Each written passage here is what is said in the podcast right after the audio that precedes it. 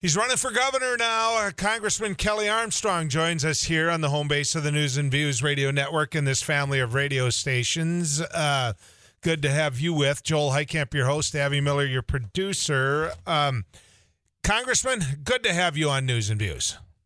Thanks for having me, Joel. What made you decide to make the change, running for Congress to now running for governor? Uh, well, I think like most people, I was uh, encouraging Governor Burgum to run again. We all thought he was going to run again. Then last Monday, he uh, made a decision, and I drove home. I was meeting with the president of Jamestown College, so I didn't even know. And so I drove home and sat down with my wife, and we talked about how we help North Dakota and DC and how we could help North Dakota in the governor's office. And I think it's the greatest job in all of politics. And we've got a lot of stuff moving forward and coming up in the next couple of years. And so we thought we could try and convince the North Dakota people that our talents will be able to help them. So let's make the assumption you win uh, and you find yourself as governor. What are you going to do with the job?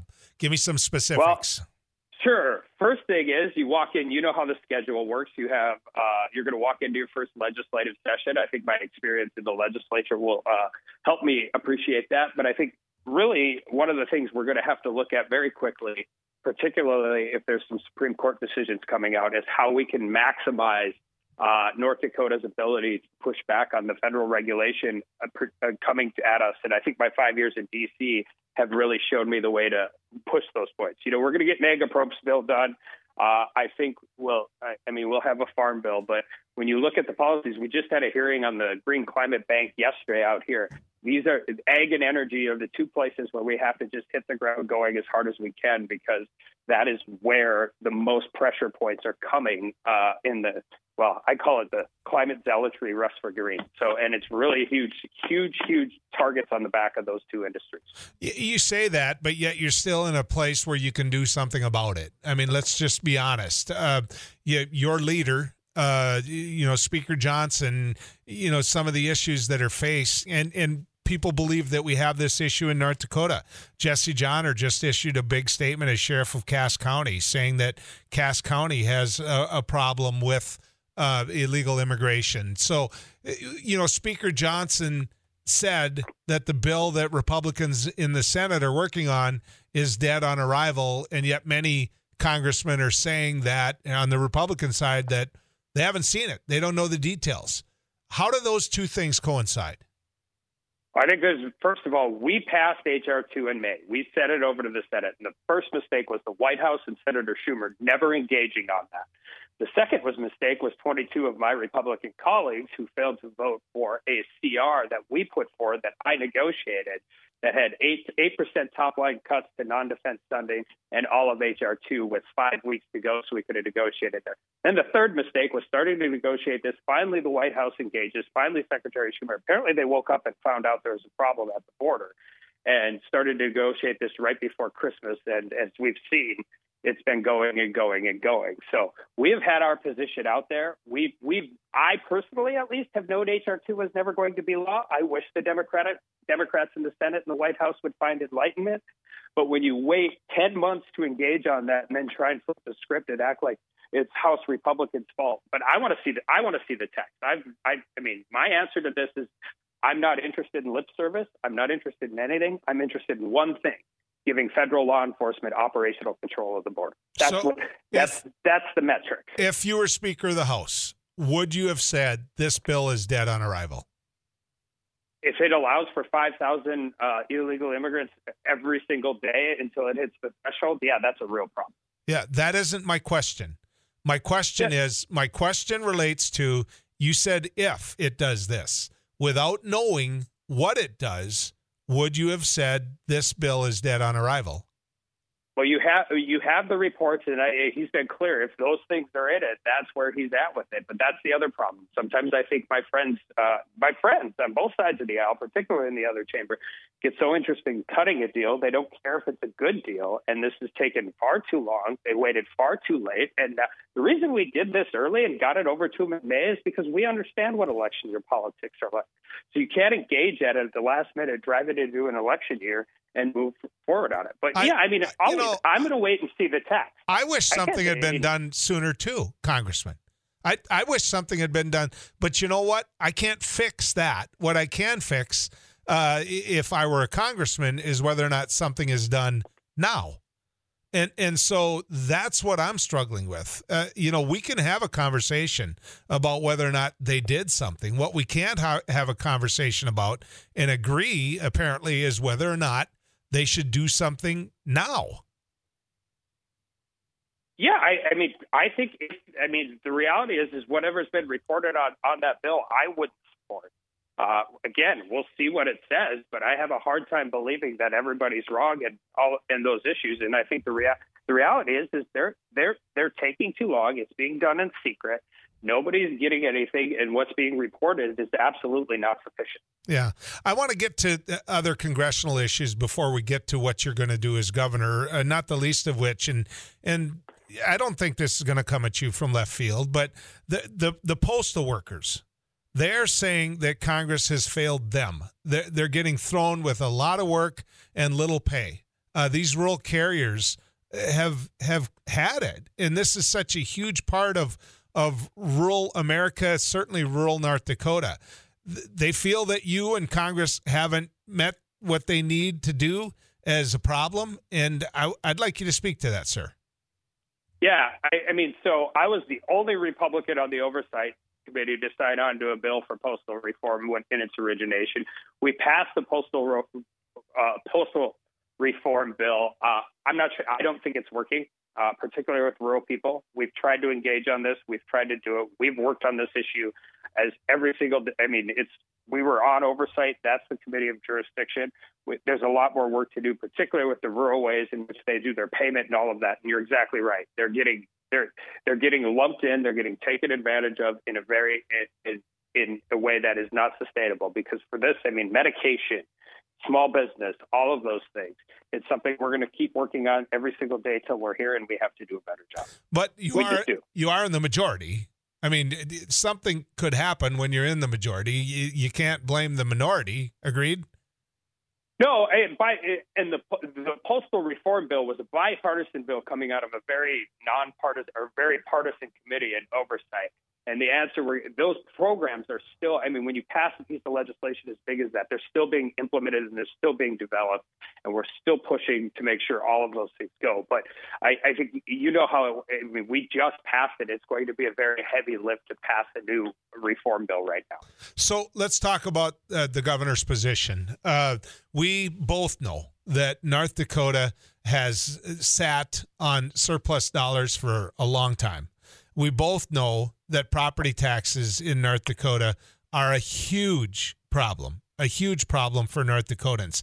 Does something change under an Armstrong administration when it comes to utilizing money that the state has to reducing property taxes in the state of North Dakota? I hope so. Uh, this is, I mean, I actually think the $500 rebate that was done right now is maybe the most effective thing we did. Taking over social service mills was too, but it's vexed the state legislature for as long as as they're probably as long as when you were there. It's it's vexed really smart people in the governor's office, and we have to figure out a way to deal with it because it, and some of it's property increases value, all of those different issues. And uh, how we do it, and we have to figure out a real meaningful way to do it because everything else that has been tried really hasn't I mean, there's a lot of tax reduction. I just don't think that a lot of the North Dakota citizens feel that way. Well, they don't feel that way because they're about to in February pay a bill that many can't afford. Uh, you know, and let's let's be honest. You say we say things in general, but your side of the aisle, the Republican side, has a super majority in the legislature. If nothing has been done, nothing has been worked out it falls at, at your doorstep. And so I'm going to ask you this: If you are elected, and cities and count in cities and counties, and everybody who does it, and right. we, I mean, we need fire department, we need police department. A lot of those are underfunded as, at the same time. Right. Uh, you know, there's been a lot of good things no, that have happened I, in North I, I Dakota. get that, Congressman. I get yeah. that. I'm not. I get that. What I'm saying is the problem lies with the state. unless we're going to make the argument that the cities, counties, townships all have raised the mills too high. The, the problem lies with the state. It's the state's job to fund public education. They can reduce property taxes by, by increasing funding of public education. You're right in saying this problem has been there for a long time. I'm right in saying that your party hasn't dealt with it. You could be the head of your party in the state of North Dakota. Will you promise the people of North Dakota that you will deal with and do everything you can to reduce their property taxes? 100%. 100% I will promise that. And we're going to find new and creative ways to do it because the same old ways haven't worked. And yeah. people have tried. Really, really smart people who I have a ton of respect for have tried at the city level, at the county level, at the legislative level. And so we're going to figure out how we can figure out something new and exciting and try and actually get a handle on this.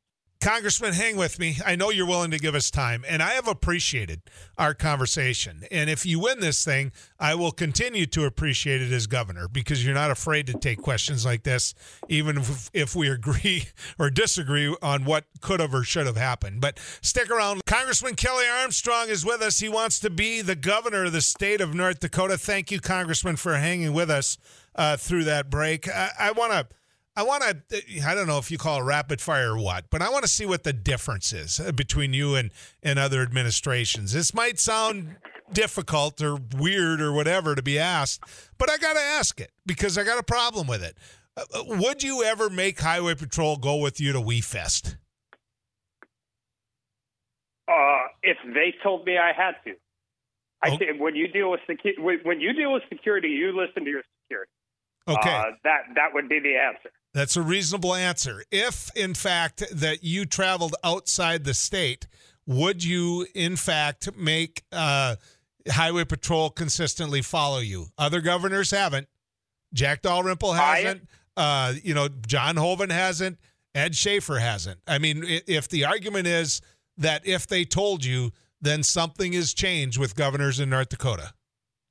Well, I, I can tell you, as somebody who served in Congress for five years, a lot has changed. I mean, you can see what the swatting going on for members on both sides of the party are. Uh, the, world, I mean, it's unfortunate because I think it's going to drive people out of these positions. But no, I, I I'll just I I will do.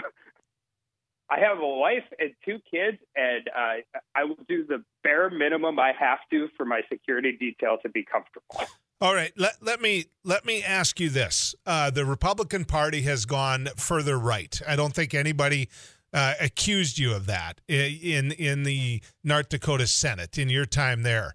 Uh, there are moderates, what I would call legislators, that are dropping out of races because they're sick of it and they admit it. Uh, you and I both know these people. How do you fix that and still get something done? Certainly, Governor Burgum's relationship with the legislature was strained at worst. At best. Um, I think, well, well, first of all, anybody who has the privilege of serving as governor and getting reelected is going to have a 100% turnover in the legislature now, no matter, no matter who it is, because of term limits. And I'd approach it the same way I approached it when I was in the state legislature, and I'll approach it the same way I am out here. I'm going to be honest with people. I'm not going to tell you to agree. I'll meet with anybody. I'll meet with people I agree with. I'll meet with people I disagree with, and I understand their job and their role as because I served there. And I think with turnover in that, I think one of the things that Governor Burgum doesn't get enough credit for because it's not a, catchy headline is building out a strategic plan for the agencies. And I think that's really important as we continue to move forward. But we also have to recognize that each and every person who lives in a legislative district elects somebody to serve in the legislature. And it's not my job to do their job, and it's not and I want to be perfectly clear. I want to work with them as partners, and we're going to fight. Uh, I fight with Republicans. I fight with Democrats. We're going to fight with the legislature. That's happened with every governor. But we're going to be honest about it, and we're going to meet with them. Congressman, who are you going to appoint to be your lieutenant governor if you win? I have not even began having those conversations with anybody other than my wife. Uh, and who's asked you? Uh, nobody has asked. Okay. I don't think you lied. to me. I don't think you lied. No, to me. nobody's. I mean, there's people. There, when you do this position, there's obviously people who advocate for for people and tell you to take their uh, names into consideration. Of course, that has gone on. That's the way politics work. But not one single person has called me and asked me to be their lieutenant, me to make them lieutenant governor. Did you ask uh, Tom Campbell to not run for governor? I did not. I had a meeting with Tom. I told him that I, I explained to him what our campaign was going to look like, what it was going to do that. I would. I, I told him flat out. I said, if you decide not to, I respect that. If you decide to, I respect that too. He threw your name out a lot uh, in the interview we had with him. Is he someone? Uh, are you going to endorse him in his run for governor? I, I am. You know, I spent three years as the state party or for chairman. congressman. I'm sorry, Yeah, Kelly. Let me I've let done- me clear that up. Yeah. Okay, go ahead. Yeah, are you going to endorse him to run uh, as uh, the Republican uh, ballot member from for Congress? I'm going to work on ru- winning my primary and general election for governor, and whoever wins that race, I'm going to have to work with in, in the governor's office, and I'm going to worry about the governor's race that we've engaged in, and I'm and I'm going to let those guys all go go put their best foot forward. So no, I'm not going to endorse the congressional race. All right, appreciate your time and thanks for answering the questions. Thanks for having me. You bet, Congressman Kelly Armstrong running for governor. That's why I enjoy conversations with him. You know, that's why uh, we can agree to disagree, and yet we can still have a conversation. I think today is an example of that.